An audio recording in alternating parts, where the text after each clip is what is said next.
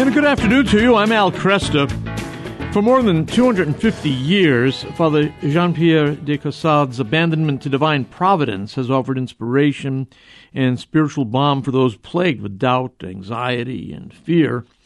My guest, Father Jeff Kirby, is the author of a recent six day personal retreat called Be Not Troubled, which is focused in on the abandonment to divine providence. Father Kirby has joined us uh, before on a few occasions, in fact, talking about his book on the Beatitudes, Kingdom of Happiness. Uh, we also uh, took a look at a, a, book he wrote on facts regarding the Vatican. And uh, it's a pleasure to have you with me again, Father. Thank you. Likewise, Al. It's good to be back on the show. Tell me about uh, the the the importance of this particular book by Father Jean Pierre de Caussade. Yeah, Al. Yeah. I, I, first of all, thank you for this opportunity to, to talk about this work. Uh, I think all of us who uh, care about the faith, who have loved ones who perhaps are involved in some aspect of, of ministry, we, we have seen a, a real negligence of the Christian spiritual patrimony. Yeah. And this has led a lot of people to leave the church or to pursue uh, Eastern philosophies or spiritualities. Mm-hmm. Buddhism is on the rise. Right. And oftentimes this happens because people say, well, you know, there's nothing in the church. There's, you know, there's no spiritual depth, or, or they haven't found things that help them get close to God. And, and of course, in, in part, uh, you know, that's the fault of leadership, and that we have really not used well or presented well this beautiful patrimony we have in terms of, of spiritual theology. And so, really, in response to this move, and, and I'm just shocked when people say things you know, like you know, there's nothing here in the church or nothing of yeah. spiritual depth. Like, yeah. My goodness, right? It's incredible. And so, really, responding to that led me to begin to retrieve various spiritual masters. And of the various ones that I've been trying to retrieve and use in preaching and teaching and uh, other different uh, ministry uh, ministry work and so on, has been the work of, of Father Jean Pierre de Caussade. And the reason why he's the one that stands out among the others for now is because he retrieved so many things from our tradition that had been eclipsed. And in many respects, he, he was a trailblazer in this retrieval. Retrieval of the notion of a vocation for every Christian, mm-hmm. a retrieval of a universal call to holiness, a retrieval of finding holiness in the midst of even, even ordinary tasks, retrieval of the notion of the sacrament of the present moment. So, for these and other reasons, I just really wanted to get Father De Caussade out there in a accessible, a chewable way to the average believer. Very good. There's so much, there's so much conversation now, uh, and and really uh, marketing as well, uh, over the idea of quote mindfulness, uh, which has its roots in Buddhism, um, and most people are completely uh, unfamiliar with, as you point out, Father Jean Pierre de Caussade's uh, focus on the sacrament of the present moment, which is what mindfulness is trying to achieve. Tell us a little bit about what that, what the sacrament of the present moment is in this, uh, yeah, so, in abandonment to divine providence. Yes, yes. So, you know, I, I like uh, Pope Saint John Paul II uh, said it best. He said, you know, when when the where the Buddhist tradition ends, the Carmelite tradition begins. Right, right, yes. It's a you great know, quote. In the sense of, you know, the, this mindfulness, the goal is to remove yourself to seek this kind of state of nothing. And that's quite the opposite from the Christian tradition, the Carmelite tradition, the Jesuit tradition of Father de Caussade, which the sacrament of the present moment means that there's a visible sign of invisible grace. It means we're not sitting there trying to come to our own knowledge of ourselves or our own awareness of ourselves as if we're some type of separate or distinct entity. But in the Christian tradition, it's very much that we seek a full existential union with God. That we realize that the greatest answers to our questions, the greatest meaning given to our lives, is from this other, this person that has given us life, who has blessed us, who calls us to himself. So the sacrament of the present moment is to say that in every situation, however mundane or however uh, tragic, in every moment, God is seeking communion with us. In the Christian tradition, we see that as the goal of, of our desire to draw close to Him. So uh, as I tell people who say, "Well, I'm really got into Buddhism or the Eastern spiritualities," I'm, like, you know, I'm looking for myself. I'm like, "Well, I'll help you. You're not going to find much." Okay? you know what I mean? you know, outside of Jesus Christ, you're not going to find much. Right. Um, right. But you turn to Jesus Christ, you can find the depth of who you are. And as St. Paul says, the old person passes away, the new person is brought forth. And, and De Caussade does that masterfully.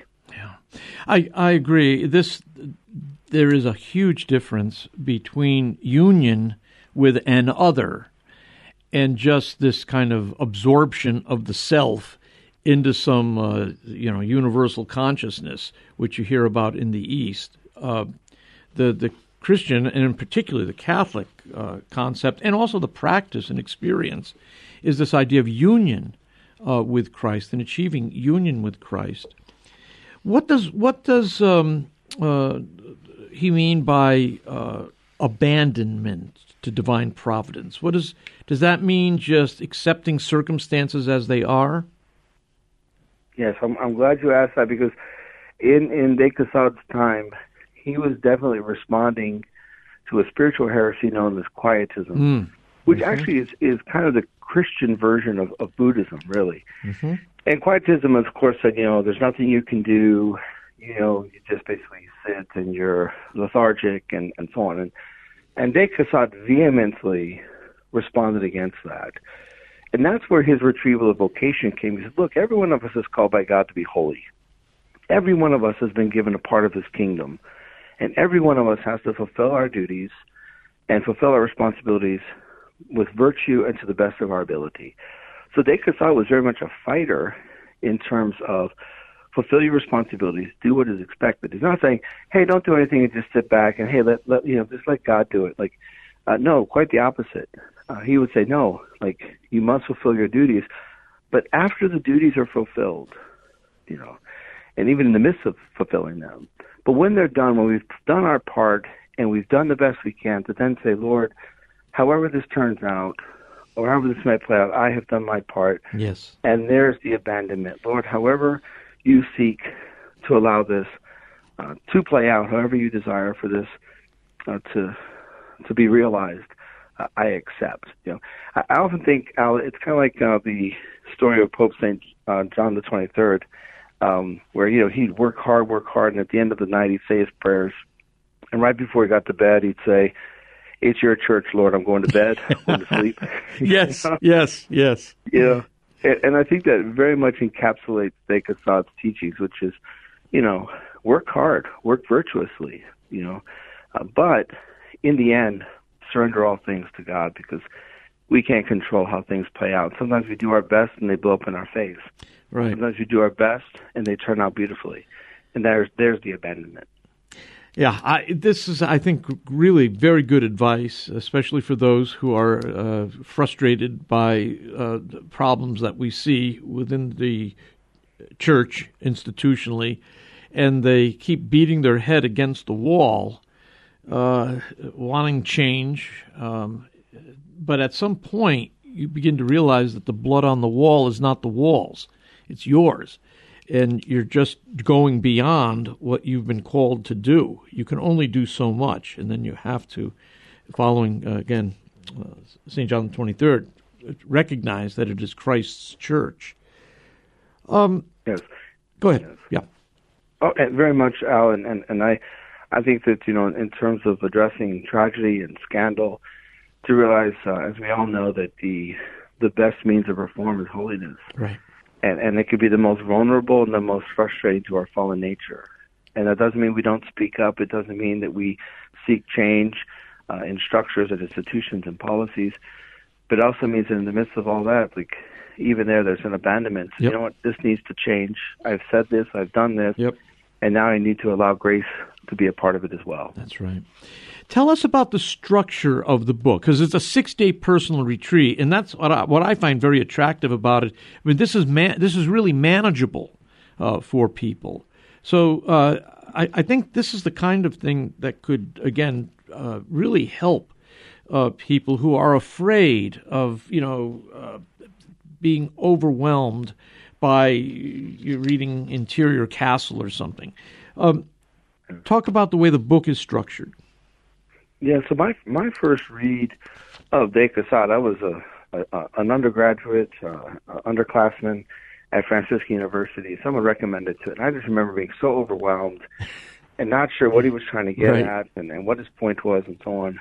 And you know, De Caussade's powerful. He can be repetitive because his work, Abandonment to Divine Providence, was originally a series of talks ah. given to nuns. Mm-hmm. And so, basically going through, I thought, how can, and I like your word, Al, uh, manageable. How to make this manageable, accessible. And so it was divided between six days following his six chapters. And I tell people, look, you can either start it on Monday, end it on Saturday, and then conclude with a recommitment to your, yourself to Christ at Sunday Mass. Or you can take a day a week for six weeks. So, you know, Thursday's your holy hour. You can do it during your holy mm-hmm, hour. Or, mm-hmm. You know, um, first Fridays for six months. Or if you're able, and some people cannot, I realize, but if you're able, take it with you to a two or three day silent retreat. Sure. So there are so many different ways it can be done, but I wanted it to be accessible because we have such a beautiful, powerful spiritual patrimony and it has got to get in the trenches, and the people of God have to realize what the church holds in her treasury. So this was one effort to make it manageable. When, how do people know when they've done enough? This is uh, something I hear all the time. St. Paul says, pray without ceasing. So, uh, when do I know that I've prayed enough if he says pray without ceasing? How do I avoid, yeah. you know, getting confused about how do I avoid becoming unbalanced? Yes, I, and I, you know, I, I the, the metaphysical poets, uh, you know, they tell us that we worship a God who is often pleased but rarely satisfied, and um, you know, and um, De, De actually gives an answer uh, to the question that I like, and, and again, he's a, a trailblazer in many respects because he places that question within the context of one's vocation. So, you know, that all that we are to do and all that we are asked to do in terms of God's kingdom must be done within the prism, the enhancement, and the protection of our vocation. So if a married woman is doing 8 million ministries and neglecting her marriage and family, she's doing too much. If a man is spending too much time in prayer and not being attentive to his children, he's doing too much. If a parish priest is going to 8 million meetings but not praying for his people and offering the sacraments, he's doing too much. Right, right. Father, thank you so much. And again, it's called Be Not Troubled, a six day personal retreat with Father Jean Pierre de Caussade by Father Jeffrey Kirby. And uh, Father, we'll talk again. Thanks. Thank you, Al. Take care. Again, I said this is very helpful to have it in such a concise manner.